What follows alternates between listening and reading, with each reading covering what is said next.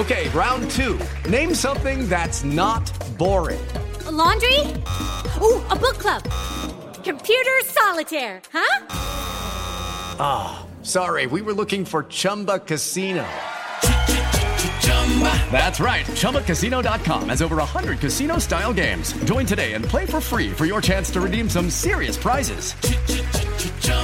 ChumbaCasino.com. No purchase necessary. Void where prohibited by law. 18 plus. Terms and conditions apply. See website for details. At JCPenney, fashion counts for everybody and every body. The weather is getting warmer, and it's time to swap my winter layers for fun, vibrant, and cool clothing. With so many fun things happening this spring, like Mother's Day and the Wind Down Tour, it's hard to find great-looking clothes that fit you just right. That's why I love JCPenney. JCPenney has so many stylish and comfortable options for so many different body types. I've been blown away by their selection, and everything hugs my body in all the right spots. Refresh your wardrobe this spring with style that gets you. Something to wear that fits your favorite moments of the season at prices that feel just as good. Discover brands that get you and put style and comfort first, like Worthington and Liz Claiborne for her, each in women's petite and plus sizes. Here, spring comes in all shapes, sizes, and colors. JCPenney, make everybody count. When you buy Kroger brand products, you feel like you're winning. That's because they offer proven quality at lower than low prices. In fact, we guarantee that you and your family will love how Kroger brand products taste, or you get your money back. So next time you're shopping for the family, look for delicious Kroger brand products, because they'll make you all feel like you're winning. Shop now, in-store, or online. Kroger, fresh for everyone. Welcome to Worst Year Ever, a production of iHeartRadio. Welcome to the Worst Year Ever. Or not. Everything is so down, down, down, down, down, down, down, down, down, down. America's back, baby! Yeah! Oh, we're doing it. We're doing it. Our long national nightmare's over. Joseph Robinette Biden is bringing America back, making it great for the next time after it wasn't great for a while, but now it will be again. And I, for one, am excited. I'm Robert Evans, and this is no longer the worst year ever because we have solved all of our problems. Great intro. Fuck yeah, Robert. It's the best day of the best year. Fuck yeah. Yeah, we done it. I completely believe you. I agree. I believe. I'm Katie Stoll, by the way. Hello, Katie. In case I hadn't mentioned it. Hi, Katie. Hi, guys. Who else is here? Who else is joining us? Co-host? I think Robert Evans and Cody Johnston are here. There we go. I was just waiting for everyone's names to be introduced. Sophie. Hi.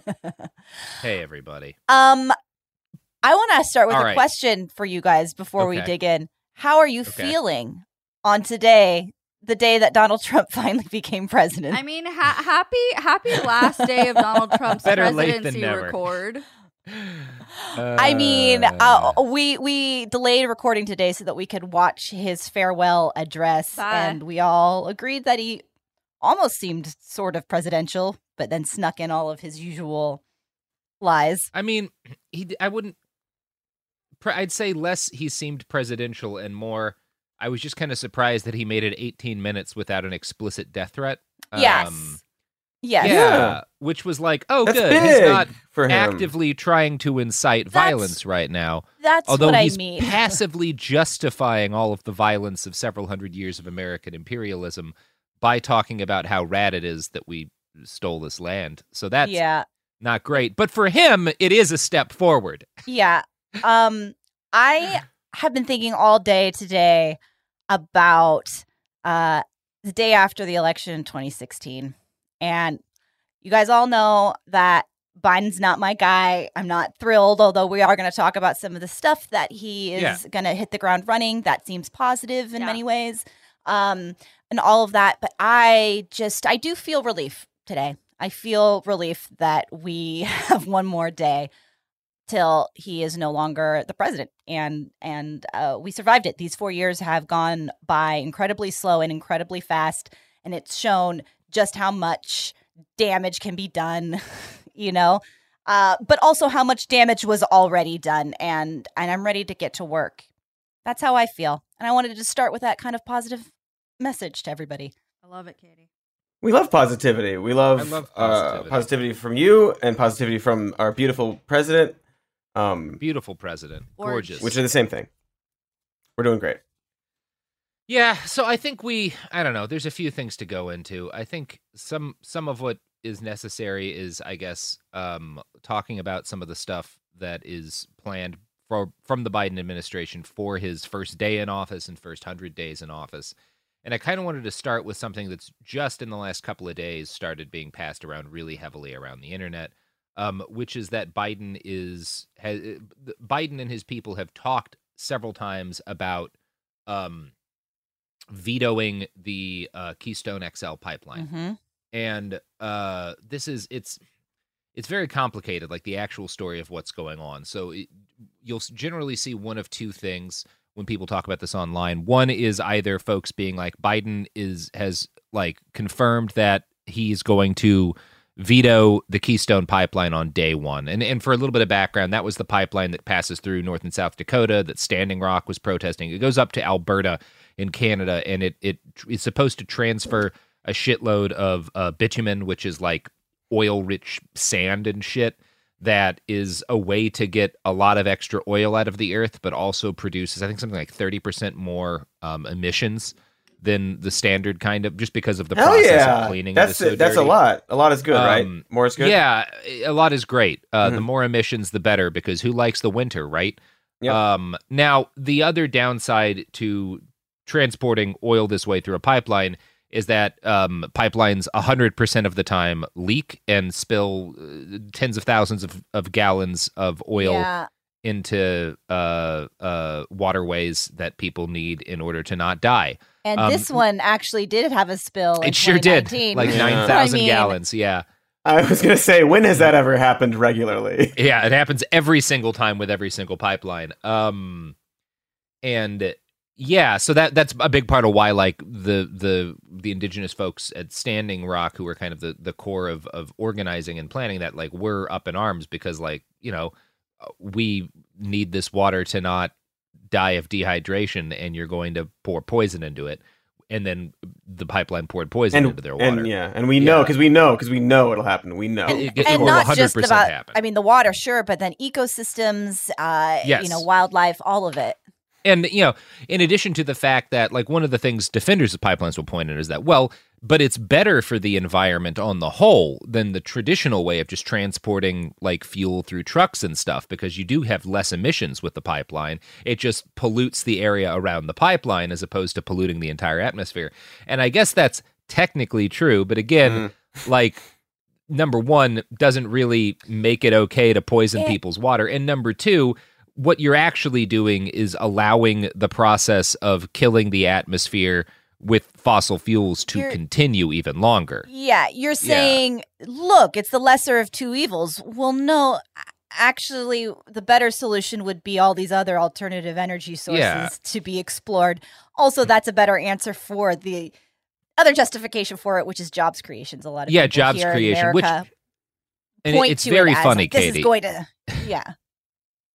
Why? Go ahead. It's funny that you bring that up and appropriate that you bring that up, because obviously when it became clear that Joe Biden was going to be the president, the Canadians in Alberta in particular, and in the government in Alberta, I should say, started freaking the fuck out, because this is a big economic thing for Alberta in particular. They have made a lot of, like, they've even threatened to sue the U.S. government if Biden does this thing that he said he's going to do. But they have also done their best to get in on the green energy and job creation train. So, like, they've been basically sending back counter offers. And sometimes on people who are very more critical of Biden online, you'll see them say, like, he's going to approve the pipeline. He's just going to approve the green version of the pipeline that Alberta has pushed. And what they have promised is, we'll make sure that the pipeline is 100% constructed and operated using renewable energy. So it'll be transporting fossil fuel, but we'll build the thing with 100% renewable energy. So it's green. It'll be perfect. A green poison oil tube, and we're going to only use union labor. So oh my God, it's and that is the offer they've made, and it's one of those things. Again, it kind of depends on how we don't know what's going to happen. It and what you think is going to happen kind of depends on how cynical you are, because. I've heard two things in the articles I've read from the Biden administration. One is that an article reporting on how Biden's going to veto it day one. Someone from the campaign responded and said, "Well, that's based on an old presentation that we put out," and didn't really give any more context than that. And another thing that's come out is like when Alberta kind of came back with this, or when the company making it came back with this like green poison pipeline plan. Someone from the Biden campaign was like, so far, like there's no change to Biden's promise to veto the pipeline. So I don't know what's going to happen. It doesn't seem like anybody does. It would not be the least Joe Biden thing in the world to approve a green fossil fuel pipeline. Mm-hmm. It would. That said, that in fairness, he is not.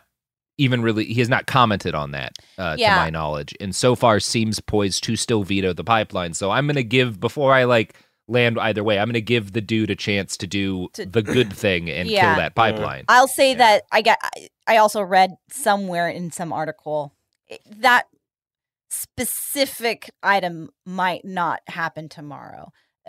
Originally, that was part of the conversation. Like, he's going to hit the ground running with these two things. The other thing being immigration reform, which we will also talk about. But so I think that if something was to get pushed tomorrow, it might be that for all of these things that you're outlining. That would be something he could do. He would not need anyone else's approval, because the Obama administration canceled the approval for the pipeline, and then Trump re-approved it and shit. So Biden could unilaterally veto that. Like, that is a thing he doesn't need anyone's help to do. And if you just look at the other stuff he's promised to do day one in his first 100 days, it's one of relatively few things that he can kind of do completely on his own. Because he's going to be facing, as you can imagine, pretty much complete blockading from the Republicans on most other stuff. As much as they can, Also, in July of 2020, the Supreme Court also ruled against the pipeline getting a permit. Yeah. To continue, it should be a real easy win to give at least something to the left. Like, but again, he is Joe Biden, you know. Well, at the same time, it's like, okay, it seems like, well, you don't even necessarily need to do this, because the Supreme Court has already blocked it. So it's almost like, well, what specifically did they block? Was it some like?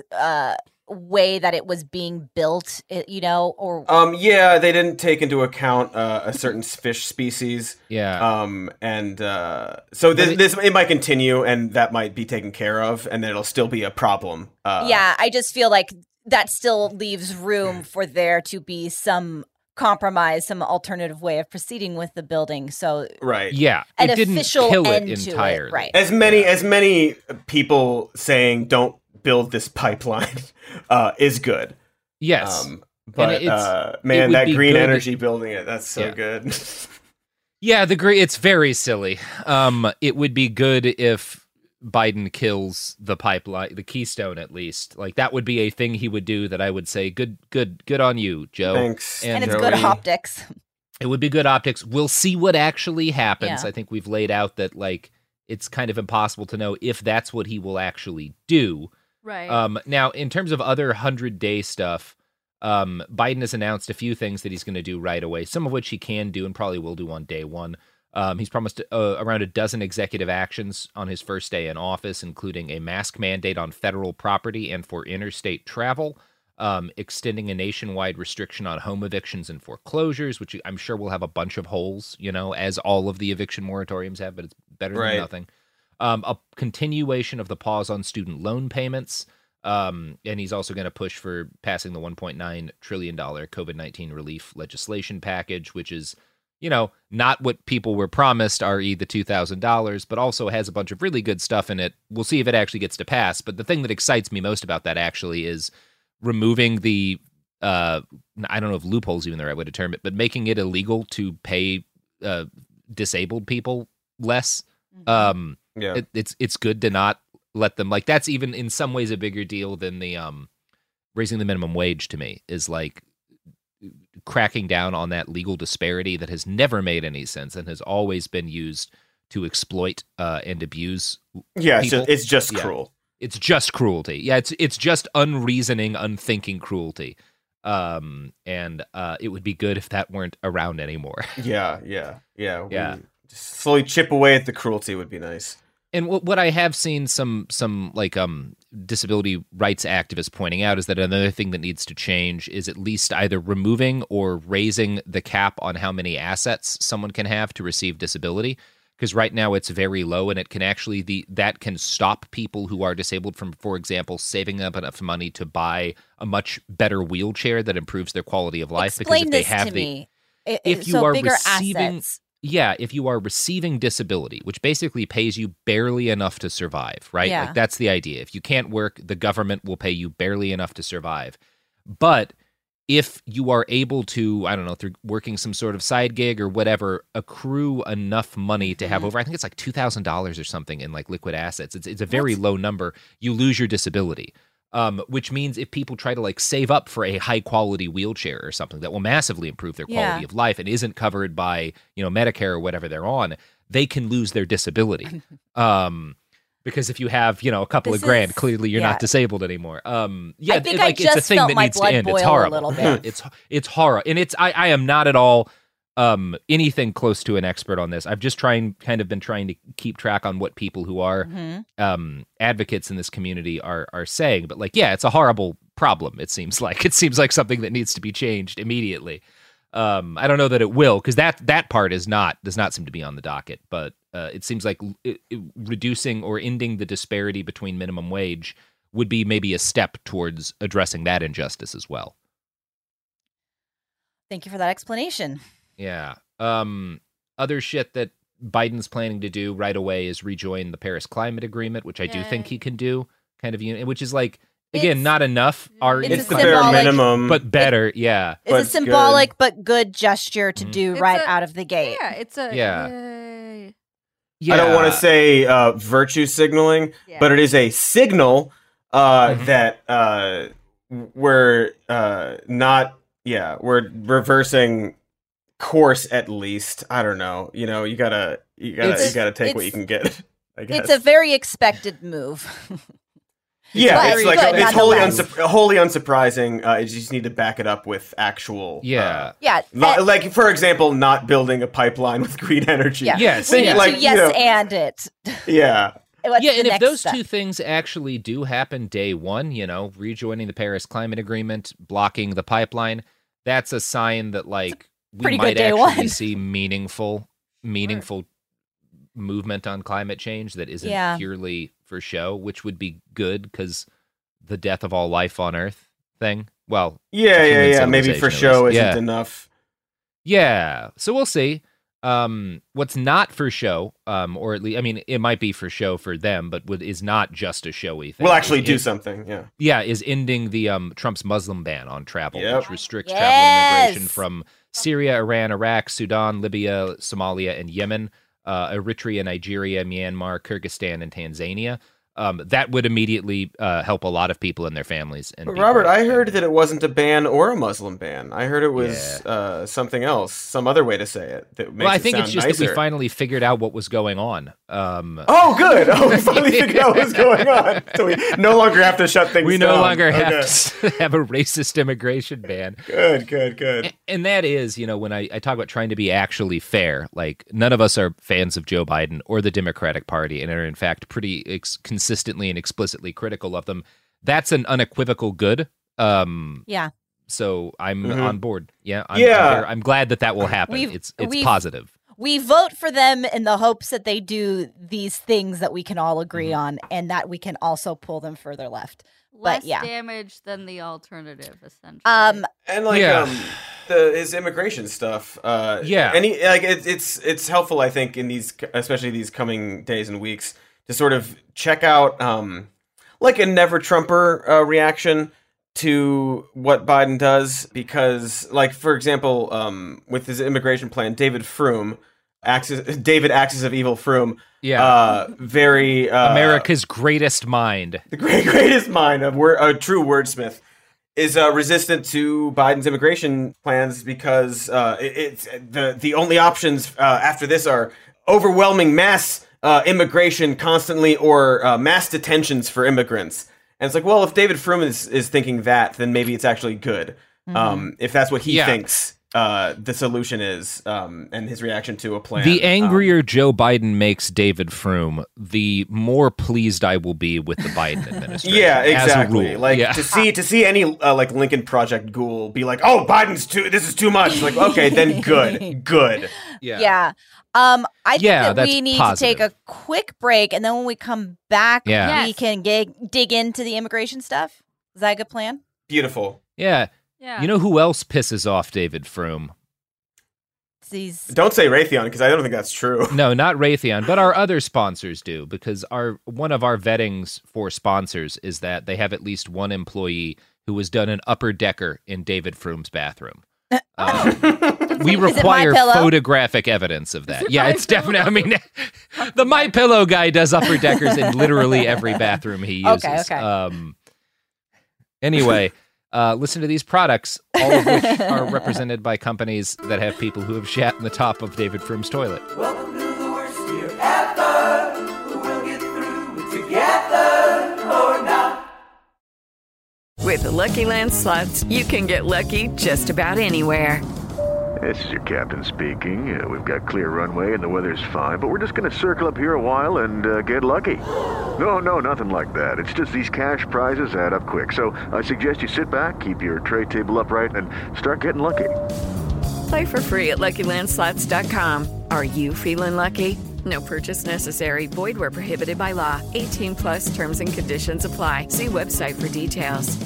Like many of us, you might think identity theft will never happen to you. But consider this. There's a new identity theft victim every 3 seconds in the U.S. That's over 15 million people by the end of this year, equal to the populations of New York, Los Angeles, and Chicago combined. Even worse, identity theft victims often don't even know they're victims. That's why LifeLock Identity Theft Protection alerts you to identity threats, even the ones that don't show up on a credit report, like data breaches, fraudulent bank transactions, loan and credit card applications, and crimes committed in your name. If your identity is stolen, your own dedicated LifeLock U.S.-based restoration specialist will work to fix it. LifeLock protects you in ways that you simply can't on your own. Join now and save up to 25% your first year at LifeLock.com/news. That's LifeLock.com/news to save up to 25%. Identity theft protection starts here. Hi, I'm Cindy Crawford, and I'm the founder of Meaningful Beauty. Well, I don't know about you, but I never liked being told, oh, wow, you look so good for your age. Like, why even bother saying that? Why don't you just say you look great at any age, every age? That's what Meaningful Beauty is all about. We create products that make you feel confident in your skin at the age you are now. Meaningful Beauty. Beautiful skin at every age. Learn more at meaningfulbeauty.com.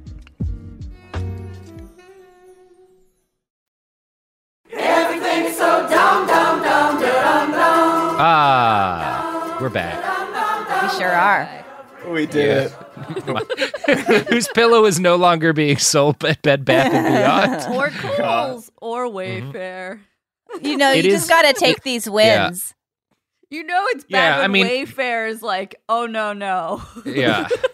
Yeah, we don't want the martial law pillow, thank you. We don't want the fascist military coup pillow. Wayfair is beloved of MAGA supporters, I'm positive. It's got to be. Well, no, isn't Wayfair the one where there was a conspiracy that they were selling children in the furniture? Mm-hmm. Yes, that's there my point. That's my point. I guess that's some Q territory. Anyway, Joe Biden's immigration plan, as promised. Yeah, I mean, I think we can all agree, incredibly erotic. Yeah. Oh, yeah. Highly erotic. Yeah. Biden after dark. Mm-hmm. So Biden's so he's going to build a wall. Mm-hmm. He's going to make Canada pay for this one. Yeah. We're finally, and this is where I'm 100% backing Joe, because we need to stop the Canadian menace from coming down to our shores. Yeah, for sure. Mm-hmm. Don't you know it? Yeah. Mm-hmm. His oh my God, there's one in the room. His immigration bill is pretty good. You know, it's pretty big. Yeah, it's a huge improvement. It's great. One of the things that I like about it is it's similar in a lot of ways to an immigration bill that was pushed but not passed during Obama's second term. Mm-hmm. One of the big differences is that bill, in order to try to please the Republicans, who are unpleasable, included a bunch of extra money for border defenses and wall shit, and this does not. Now, obviously, if it is ever going to get passed, I'm sure they'll add a bunch of horrible bullshit for Border Patrol. Yeah. But they're not starting there, which is... nice. It's like more hardball than I expected. It's like what, Cody, you always talk about, you know, you don't start with a compromise. You start with what you want. Yeah, exactly what you want. Maybe even a little more than what you want. Maybe a little more. His bill provides an 8-year path to citizenship for around, I think it was 11 million people currently without legal status. And even a shorter path, I guess, for dreamers, which is great. Let's see. I believe this is from the AP. Under the legislation, those living in the U.S. as of January 1st, 2021, without legal status would have a 5-year path to temporary legal status or a green card if they pass background checks, pay taxes, and fulfill other basic requirements. From there, it's a 3-year path to naturalization. For some immigrants, the process could be quicker, the so-called dreamers, the young people who arrived in the U.S. illegally as children, as well as agricultural workers and people under temporary protective status could qualify more immediately for green cards. It's great. I think that's great. I can't believe it's so unbelievable. David Froome read this and was like, this is going to lead to mass detentions of immigrants and caravans. He didn't say caravans. To be fair, yeah. I was hoping he actually said. No, he didn't. He didn't literally say caravans. I give it at most 6 months before we have another big caravan scare on the right. Absolutely, like, it's absolutely coming. It also provides grants for workforce development and English language learning. That's cool. I love there's a lot that's good in here. Like, I think everyone knows I'm borders shouldn't exist and nation states shouldn't either guy, but that's not on the docket right now, and it seems like it makes life less shitty for a lot of people who currently have to deal with more bullshit than I can imagine. Mm-hmm. So I'm down with it.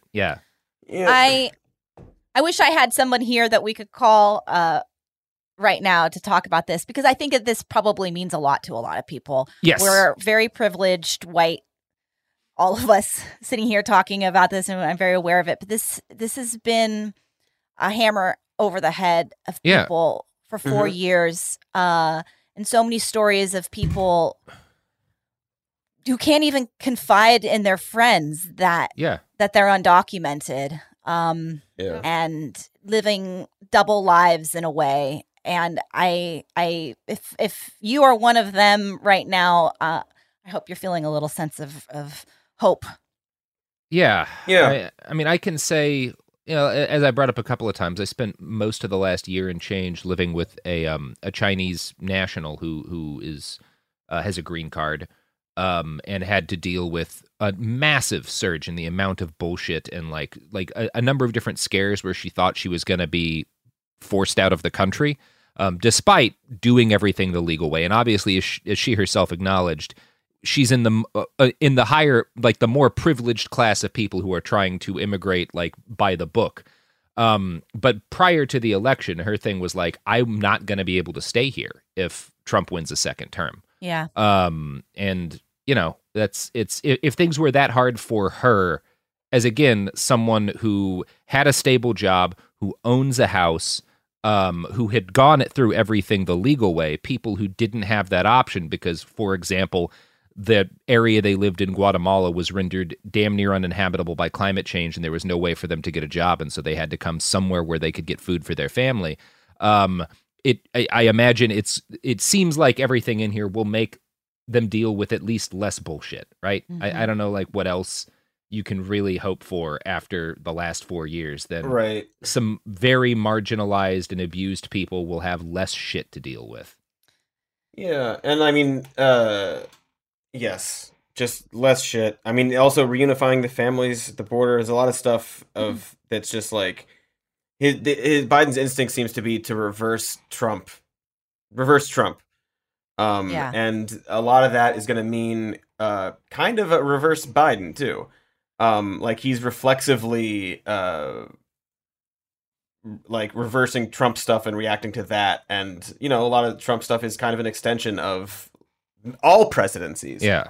And so I think that's generally a good sign too. And it's going to be fascinating to see how the conversation changes on the right. Well, we're fine with immigrants as long as they come here legally, and this plan gives that option. So, but they're gonna hate that. They got to change how they talk about it. Like, well, yes, it's okay. It's sure that's legal, but it shouldn't be legal. Yeah, and it's the kind of thing where there will be positives and negatives of that, because the positive is that they will have to be more open with their racism. The negative is that they will be more open with their racism. Right.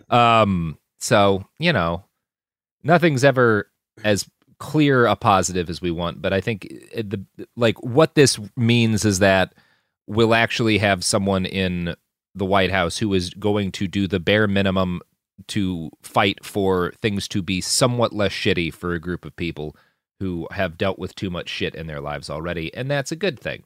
Yeah. And it makes it easier for everyone else to fight for them, too, because the administration is not actively trying to murder these people. Yep. Just passively sometimes.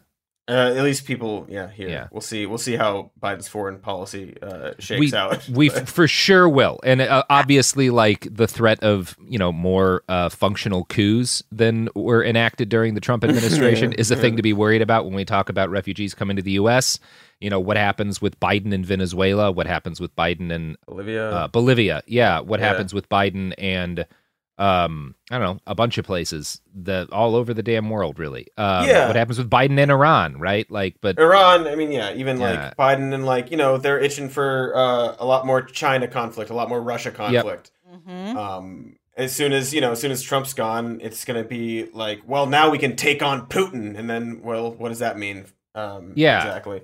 Yeah. And it's the kind of thing, like, right now you've got some people in the Biden administration calling what China's doing to the Uyghurs, which is the Muslim population that they've they've put huge numbers of people in concentration camps, calling it a genocide, which I don't think is necessarily unfair, but I'm worried it's going to presage some of the same Biden-style international sanctioning that we've seen in the past, which isn't an effective way to push political change generally, and often, I mean, almost always just hurts poor people in the countries that we sanction. Now, China's more resistant to sanctions than anywhere else we could sanction because they're China. It's not like sanctioning Iraq, but it's still, I think, there's a pretty good chance. I'm going to assume, unless proven otherwise, that any actions we take there are mainly just going to hurt poor people who have nothing to do with the government's policies on the Uyghurs, because that's a pretty safe thing to assume about that sort of behavior. It's usually how it goes, doesn't it? Yeah. It's always, like, 100% of the time.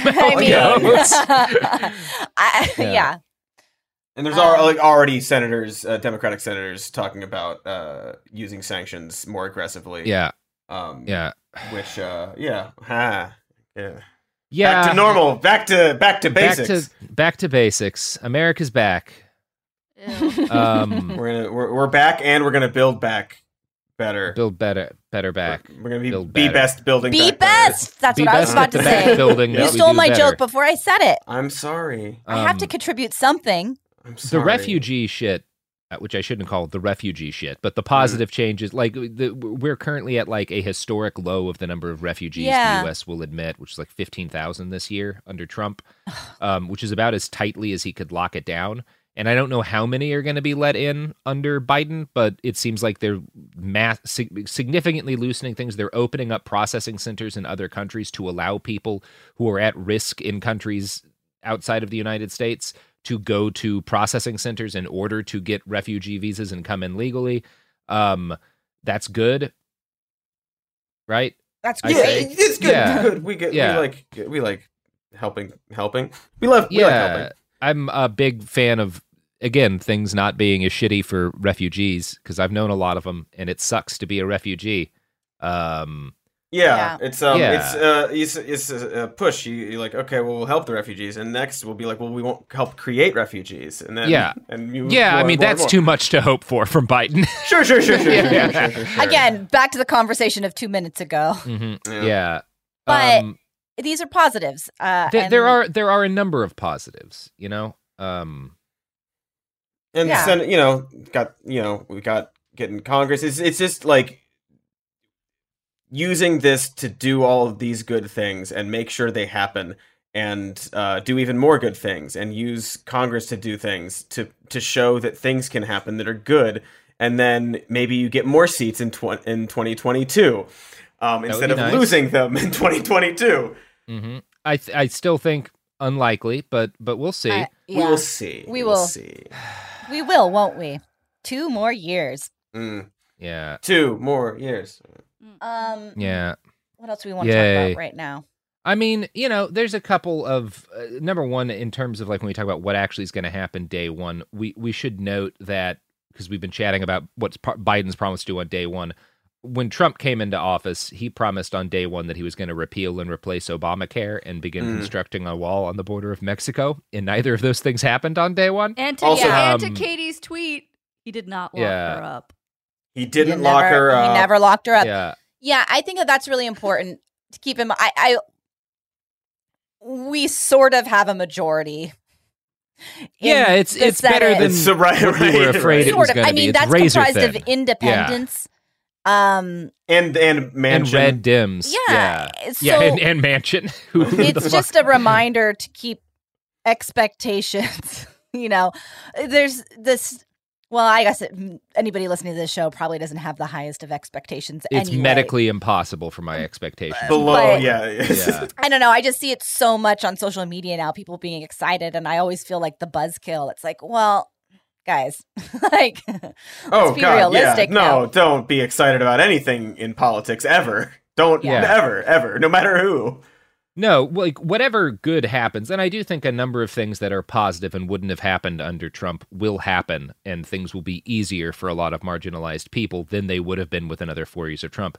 That said, everything good that happens will be less good than it sounded before on paper before it actually got rammed through, you know, the government, and it'll be 4 years of compromises and frustration more than anything else if you're somebody who actually cares about the reality of what's happening, as opposed to the first article that gets dropped about what they plan to do before they actually can succeed in slamming it through Congress. Yeah, always remember that the government's bad. It's bad. Yeah. It's a bad system that works badly. That they're not on your side. They're not on your side. Most of them don't care about you. And the ones that do care about you are more often incompetent than they are able to capably. Exactly. Yeah. Incompetent, ineffective.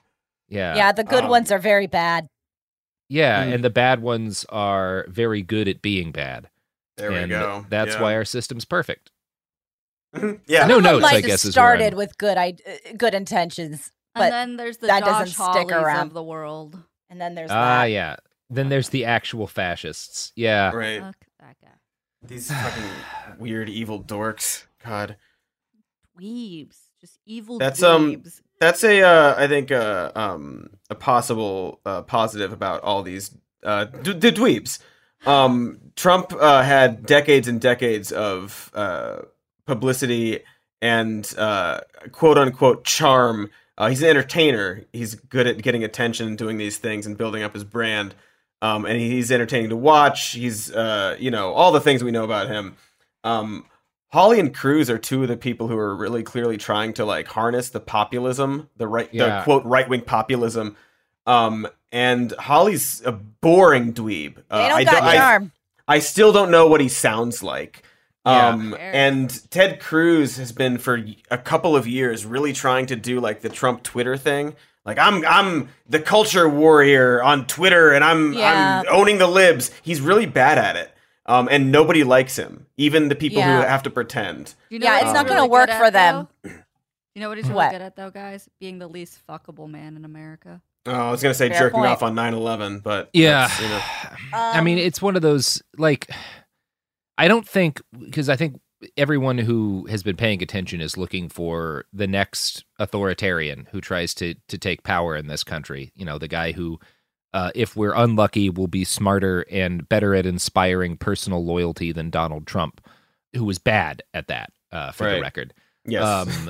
Too good, but still not great at it. And...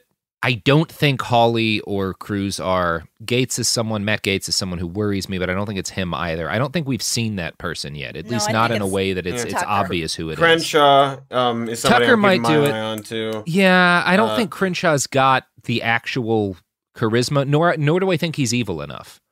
I think, he's shrewd. He's been able to sort of... He's not an idiot, yeah. Yeah, he's been able to sort of weirdly navigate the past couple of years to not come out like a Hawley or a Cruz. I mean, Tucker, I don't know if he's interested in that. The other argument against Tucker is that... worries me, though. Tucker worries me, too, but he... At the beginning of Donald Trump's political career... There is at least some portion of people on the left who did not view him as or left. I mean, maybe Glenn Greenwald loves him. View him. Although as I don't know vile. If I call. Yeah. Yeah. But after these 4 years, you either love Tucker Carlson or you really, really hate him. I don't know that there's swinging of people in the middle. You know what I mean? Maybe. Yeah. Depends on how he plays the next. It depends on how he approached it. Because he has, like, he is quote unquote effective, and aware of the necessity to co-opt left wing sort of populist rhetoric and concepts and package them in a xenophobic right wing context and try to sell that to people. And I have seen people sort of react to that positively. In certain occasions, like, wow, I can't believe I agree with Tucker Carlson and that kind of stuff. And I think it's just important to keep reminding people that he is a liar. He's full of shit. He's doing it on purpose. Yeah. But yeah, I also don't know if he's necessarily even interested in that. Although a report from like earlier today is that he met with George W. Bush in Gasparilla Island, Florida. So. Oh God, I do think that. I do worry about it. I worry about the next one and what kind of if the Republican Party wants to win the next presidential election, who are they going to rally behind? Mm-hmm. I mean, every single poll you see, they need all these people that support Trump. Yes. They need him. Yes. So they can't allow a split to maintain if they're going to have power again. So right? What do? You have to embrace them. Or not, you know? Right, and like you look at polls of like who do you want to run for president, Republicans, and it's just like Trump, Trump Jr. It's Ivanka, Cruz and Hawley are really down low on that list. We've got to take a quick break, but this is an interesting place to pick up because I want to talk about Mitch McConnell. And I want to talk about what kind of cum Josh Hawley has. Yeah, that's a really important thing to really get in there. Yeah, and as a spoiler, I'm just going to one word spoiler. His really atrocious side part hairstyle when you. Yeah, I mean that all factors into my one word spoiler, which is spiders. Oh God! All right, here's some ads. Welcome to the worst year ever. We'll get through it together or not. Hi, I'm Cindy Crawford, and I'm the founder of Meaningful Beauty. Well, I don't know about you, but, like, I never liked being told, oh, wow, you look so good for your age. Like, why even bother saying that? Why don't you just say you look great at any age, every age?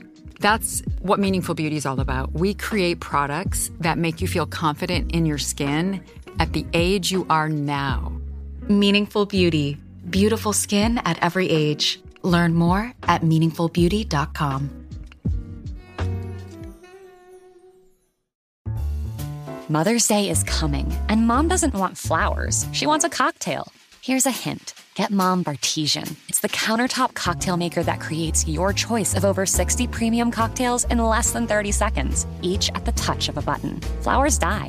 happy hour comes back every day. So get mom the machine that makes amazing cocktails with real fruit juices and craft bitters. Best of all, get $50 off a Bartesian Premium Cocktail Maker with the purchase of one pack of cocktail capsules. So, instead of getting mom a reason to fill a flower vase with water, get mom the easiest, fastest way to fill her glass with the floral notes of gin. The best cocktails are premium cocktails, and the best day to get it for mom is Mother's Day, because you can get $50 off now for a limited time. Visit BARTESIAN.com/mother to get the best premium cocktail maker for mom at the best price for you.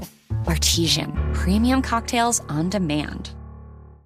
Had enough of those supplements that leave you feeling nothing? Symbiotica is your solution to great-tasting, all-natural supplements that actually work. Crafted with premium plant-based ingredients, their products have no seed oils, fillers, or artificial nonsense. It's just pure goodness in every pouch. Try them out and actually feel the difference today. Visit Symbiotica.com and use code IHEART for 15% off plus free shipping on your subscription order. Again, that's 15% off plus free shipping on your subscription order. Go to Symbiotica.com. That's Symbiotica.com. Everything's so dumb, dumb, dumb, dumb, dumb. And we're back as promised from those ads. Oh, cool. I love keeping promises. Promises kept. Promises, promises. We did keep the promise of 2020 being the worst year ever so far. So far. I think we're going to make 2021 worse. I've got my fingers crossed, guys. Oh, we're off to a great start. Oh, no. Yeah. I only promise the truth. Robert has more stuff to dig into, but real quick, I just wanted to pick up where we left off on that conversation because it's interesting. As of today, Mitch McConnell is saying that Donald Trump did and members of Congress did urge people to riot. Basically, I don't know the exact quote. He has come that and he has signaled that he would vote guilty in proceedings. And this is an attempt to distance themselves from Donald Trump. And I just think that that's a really interesting given the reality of the situation for them and their party, you know? Mitch McConnell has clearly always hated Donald Trump. Oh, yeah. And didn't want to deal with the bullshit that he's had to deal with because Mitch McConnell is a very... very simple and by the books kind of authoritarian who wants to do his destroying of people's lives quietly in a room with pens and paper. And Donald Trump likes to shout it. And Mitch McConnell thinks that's gauche. And so I think he sees now that he is taking a bit of a gamble, which is more than because he's not a huge gambler, Mitch. Because he is gambling that it's the right thing to do for the future of his ability to wield power and the Republican Party's ability to wield power to push against Trump and I guess we could call the QAnon right, you know, within the Republican Party. It seems like this is him saying that, like, we have to actually push back against these people because they're damaging to our ability to hold power, which he might be right on. He might be wrong on. I don't know yet, but it is interesting that he made that calculation. Yeah. Yeah, and like up to this point too, like it's you know, he's been able to do it for 4 years. Like you collaborate and you allow, and then when it's time to go, you're like, "Oh, wait, too far." He also made it very clear. Well, it's pretty even in the Senate. We have a very clear mandate that we need to compromise and be moderate. I just wanted to throw this out. Also, I just keep thinking about again today. Donald Trump called it the China virus. Mitch McConnell, his wife is Taiwanese, which is not Chinese from. You know, but still the racist rhetoric surrounding this president. And him and just all these 4 years just swallowing it, you know? Yeah. I mean, that's that's what it is. You like again, you collaborate to get what you want. Yeah, he swallowed it so that he could spit out tax cuts. You know, and the judges and all that. This isn't some hard hitting point, but I just keep I've just been thinking about that. Like, fuck you. Yeah, and it's a lot of people. You know, Ted Cruz went to bat for years for the guy who accused his dad of murdering the president and called his wife ugly. He continues. He's ruined his career, hopefully. They're spineless wretches. Yeah. like, nobody has ever liked Ted Cruz, and I include his wife and children and father in that. Yeah. The most the most unlikable. Everyone hates him. Who was it that said everyone who agrees with him and works with him despises him? Like, yeah. Even the people that vote for him hate him. I forget who it was, but it was a Republican congressperson who said, like, I like Ted Cruz more than all of my colleagues, and I fucking hate Ted Cruz. And another, his former roommate who has been in college, who has been like a ceaseless critic of Cruz. My other favorite Cruz quote was like, the fact that he believes abhorrent things is bad, sure, but if Ted Cruz believed every single thing that I believed, I would only hate him 1% less. That's how odious he is, just as in his personality. That's it. Was Lindsey Graham said. Yeah, it was Lindsey Graham. If you killed Ted Cruz on the floor of the Senate and the trial was in the Senate, nobody would convict you. It's amazing how much everyone hates him. Everyone hates him. He's like, I'm fine with it. If his wife was the president and he was murdered on the Senate, I think she would vote to pardon the killers. Yes, absolutely. She would. They did what they had to do, you know. And look, that would be a bipartisan pardon. I wouldn't complain. Like, this is something we can all come together on. Let's start at unity and healing. Unity and healing by slamming Ted Cruz. Oh, Jesus! What a trash person. Beautiful man. There's some other, in terms of other good stuff that Joe Abides is gonna throw in. He's promised to repeal, or he's promised to fight because he can't do it. Like, obviously, it would be an act of Congress to repeal the 2017 tax cuts, which unfairly favor the wealthy.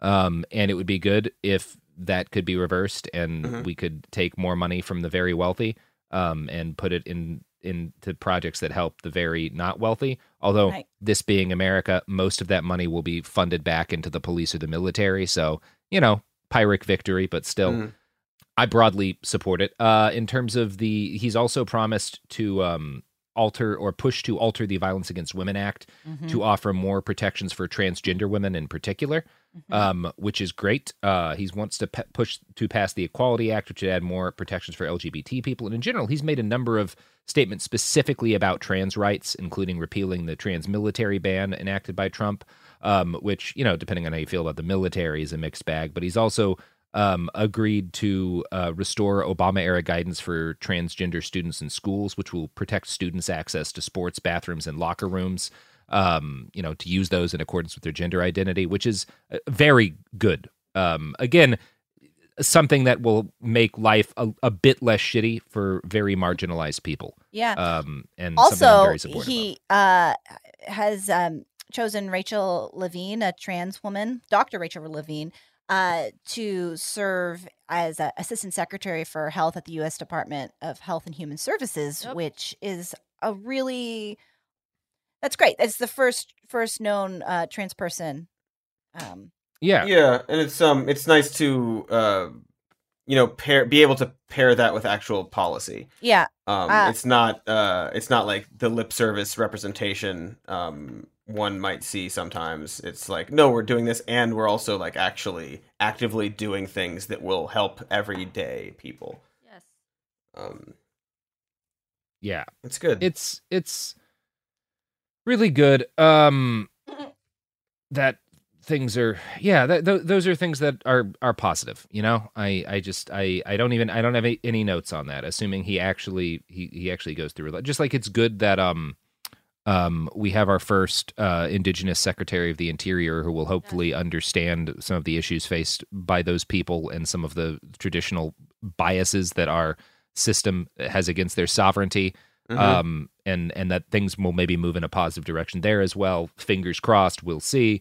I do want to talk about guns a little bit, because Biden has one of the things I am happy about. I was worried, and we've talked about this a bit, that we were going to see the Dems, because Biden had talked about this a few times, making a major initial push for gun control and throwing in some hard, like an attempt to make an assault weapons ban in his first 100 days, which I think would be a bad move, regardless of your opinion on assault weapons. Banning them is not nearly, cannot possibly, if you're a reasonable person, be argued to be in the same level of urgency as action on climate change. or as action on COVID-19 relief, or as I think action on immigration, to be honest.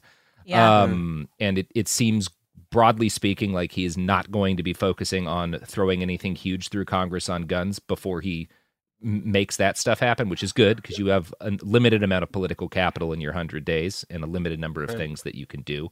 In terms of what he has talked about doing in his first 100 days, one of them is reducing what a lot of people on the liberals will call loopholes in the gun background check system. There are some loopholes. There was a shooter in Aurora a year or two ago who wasn't allowed to own a gun, and the cops just sent him a letter asking him to turn it in, and then he went on a shooting spree and killed five people. Yeah. Sent them a letter? Yeah, they sent him a letter being like, hey, you bought a gun and you're a felon, or I think you have a history of domestic abuse. You're not allowed to have the gun that we know you bought, that we let you buy because we didn't notice it in time. Please give it back. Who opens their mail, let alone mail from cops? I know, right? It's amazing. So that sort of stuff, absolutely.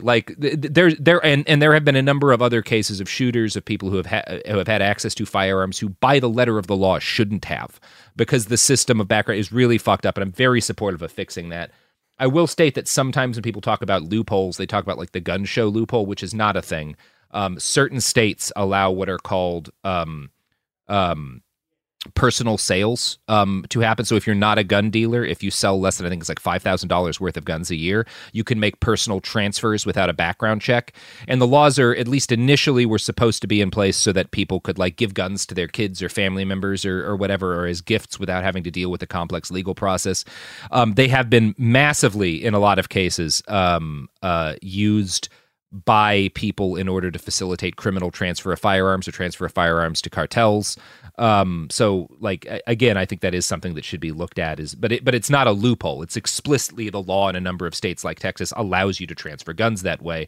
And I don't know, it's the kind of thing where if there were to be a national law to ban that, no one really knows how the Supreme Court would land on it.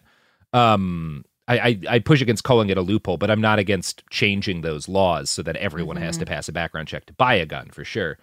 One thing I am less certain about, and I, in fact, pretty critical of, is Biden wanting to repeal liability protection for gun manufacturers, which would allow Americans to sue the firearms industry if a gun is used in a crime. Which seems odd to me, because you can't sue the people making alcohol or cars if, there's a drunk driving incident. I think there's some room to talk about when companies have specifically been pushing ads that, because there have been gun companies that have pushed ads that are on the edge of urging violence or on the edge of yeah. And I do think that absolutely is a conversation that should be had, and there's some room to talk about what kind of advertising you're allowed to do, or just banning regulations on that. Same with advertising, yeah. Like Joe Campbell. That's a really slippery slope otherwise.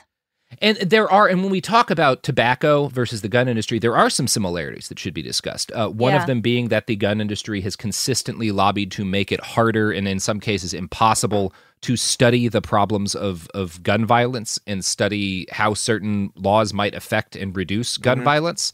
And that there is very fair reason to be critical and to say that something not wildly dissimilar to what was done to the tobacco industry, there should be some changes made to how the gun industry is allowed to operate.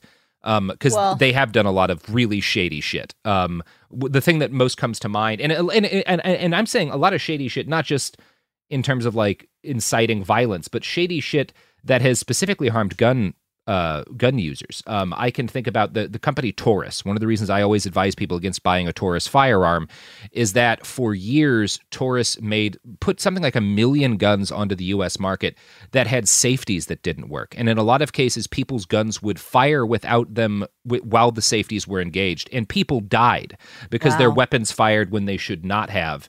And they never had to issue a recall because of laws that the gun industry has lobbied for. And so I'm not saying there needs to be significant change. I don't think allowing people to sue a gun company because they get a loved one gets shot with a Smith and Wesson is necessarily the right call. But absolutely, changes need to be made. This seems like a good time to just mention that the NRA did file for bankruptcy. Mm-hmm. They did. A few days ago. It does seem like a... Yeah. There you go. No. I mean... It seems like a general, sometimes it's just like, yeah, we'll file for bankruptcy. Like, that's a good business decision for us, and then they'll be fine. Yeah. But we will see.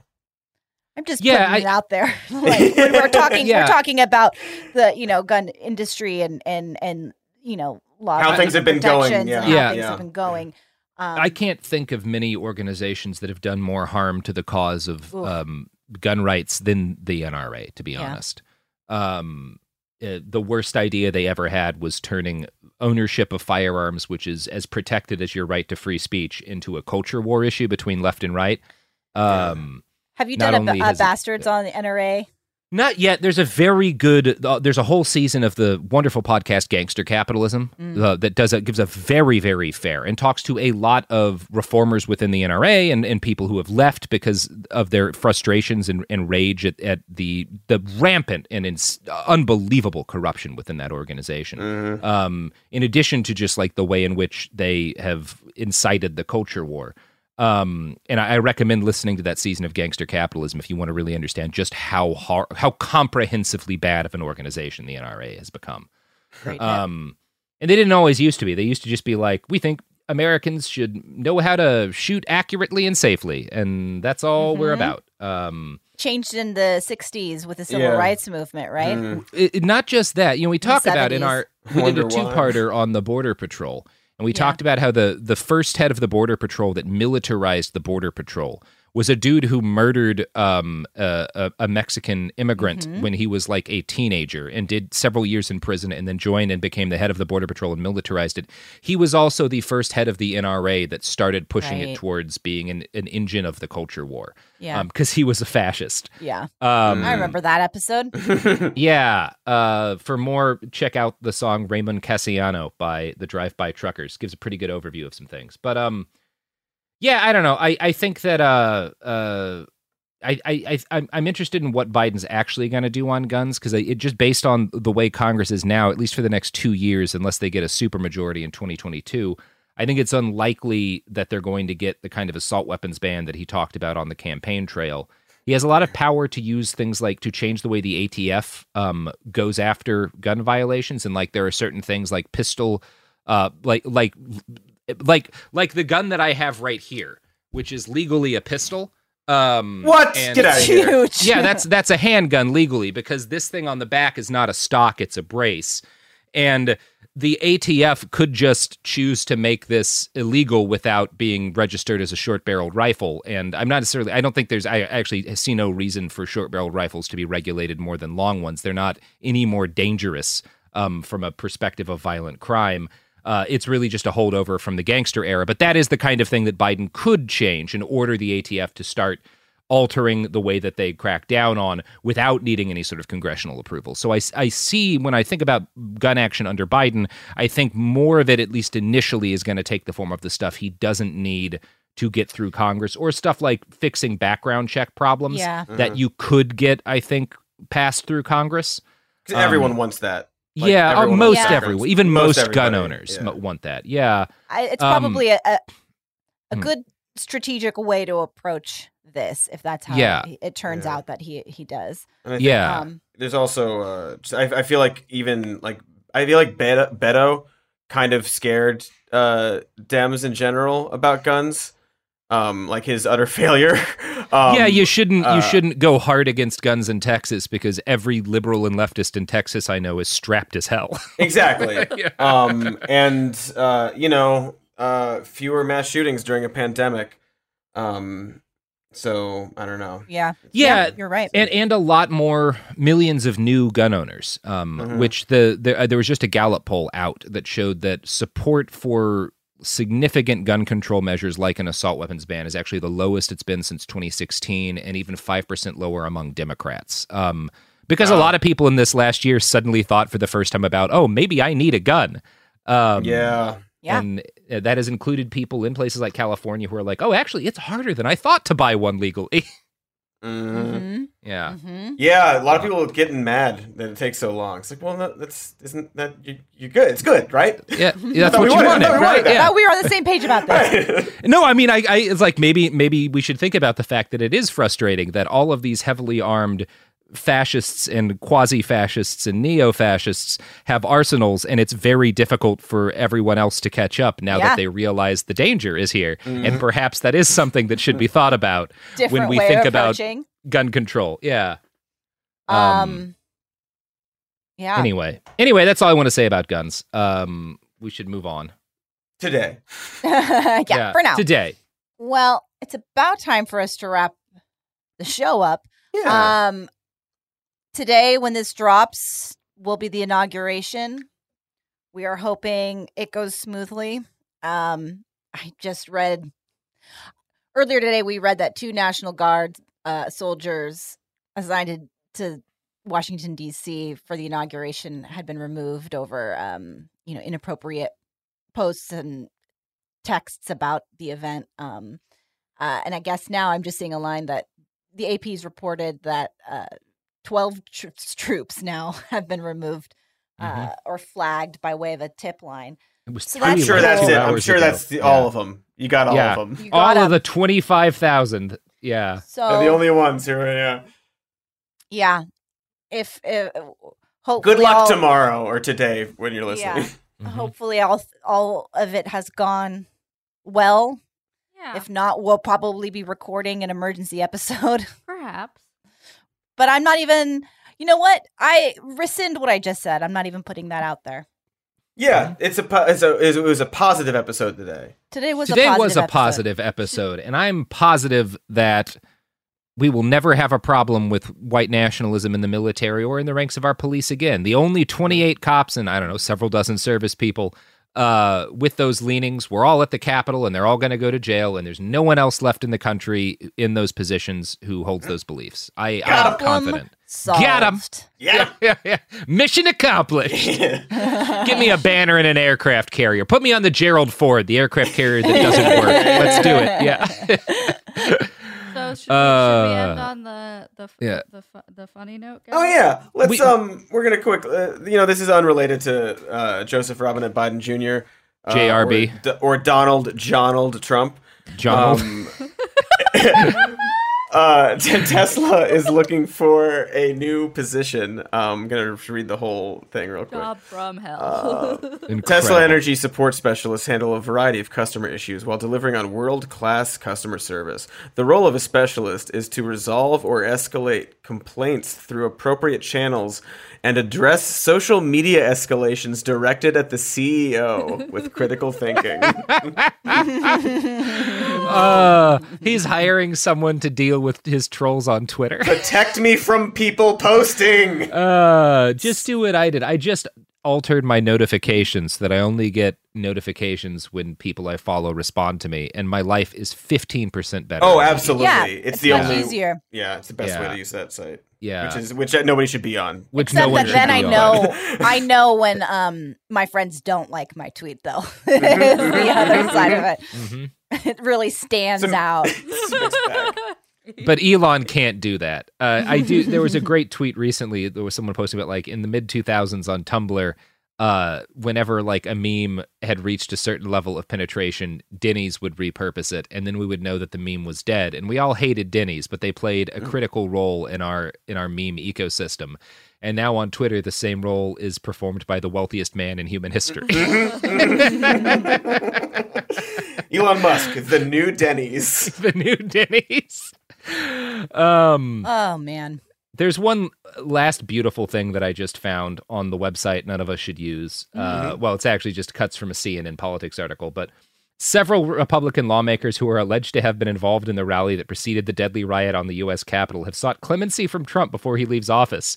But after meeting with his legal advisors for several hours on Saturday, the president decided he would not grant them, according to 2 people familiar with the plans.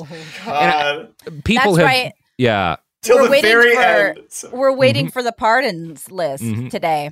Anxiously. There will be, fingers crossed, Joe Exotic is on there. The odds were good for Joe Exotic when I was looking at the prop bets earlier. It seems good. I would like him to get one more shot at Carol Baskins. I would like a list of those Republican lawmakers who asked. Yeah. So would I. It seems like he's not going to be pardoning himself because he was told that after the riot, it would make him look guilty. so we'll see. Yeah, that's the Donald funniest Trump part of it. Guilty. Really shot himself in the foot there, didn't he? He's clearly only doing it because it might lead to him getting charged for inciting an insurrection, which is the funniest. Like, just, he's so on brand with all this shit, with just like, he ends office not just with hundreds of thousands dead and with the national economy and civil society in tatters, but also the people who believed in him the most and were most willing to go to bat with him are now all staring at decades in federal prison, and he's just abandoning them. It's so funny. Perfect till the very end. He's living art. It's amazing. Yeah. All right, guys. I think that's it for us today. Follow you can check us out. Your pod. Yes. Thank you, Sophie. I couldn't agree with you more. Follow us on Worcestershire Pod. Worcestershire Pod. That's what this is, and that's who we are. It's hard to say. Worcestershire Pod. Worcestershire Pod. It's very grinchy. Worcestershire pie. Worcestershire pod. I would let's do a whole pod dedicated to Worcestershire sauce, mainly dedicated to figuring out how we're supposed to say it and what the fuck you're supposed to put it on. Worcestershire sauce. Sophie, let's get a pitch out. Let's get a pitch out to corporate. This is all we're doing now. This is our last politics episode. Everything from here on out is Worcestershire. Worcestershire pod. Worcesterses. All right. We're the Worcesterses podcast now. Bye. Everything's so dumb. Everything's so dumb, and it's gonna get dumber. Great. I tried. Yes. Daniel? Lovely. Worst Year Ever is a production of iHeartRadio. For more podcasts from iHeartRadio, visit the iHeartRadio app, Apple Podcasts, or wherever you listen to your favorite shows. Hey, guys. Back at the playground again, huh? Yep. You know what this playground could use? A wine country. Heck yeah. And some waves so we could go surfing. Oh, yeah. Ah, love that. A redwood forest would be cool. I'm in. Ah, ski slopes. Let's do it. Can a girl go shopping? Yeah, baby. Wait. Did we just invent California? Discover why California is the ultimate playground at visitcalifornia.com. Get in zone, AutoZone. Welcome to AutoZone. What are you working on today? My check engine light's on? That could hurt your gas mileage. The AutoZone free fix finder service can help find the fix for free. Get in zone. This whole report for free? That's right. Printed and on your phone for free. Get in zone. But what if the fix is too tough? We'll recommend a local shop. Fix Finder, only at AutoZone. Get in zone, AutoZone. Restrictions apply. At JCPenney, fashion counts for everybody and every body. The weather is getting warmer, and it's time to swap my winter layers for fun, vibrant, and cool clothing. With so many fun things happening this spring, like Mother's Day and the Wind Down Tour, it's hard to find great-looking clothes that fit you just right. That's why I love JCPenney. JCPenney has so many stylish and comfortable options for so many different body types. I've been blown away by their selection, and everything hugs my body in all the right spots. Refresh your wardrobe this spring with style that gets you. Something to wear that fits your favorite moments of the season at prices that feel just as good. Discover brands that get you and put style and comfort first, like Worthington and Liz Claiborne for her, each in women's petite and plus sizes. Here, spring comes in all shapes, sizes, and colors. JCPenney, make everybody count.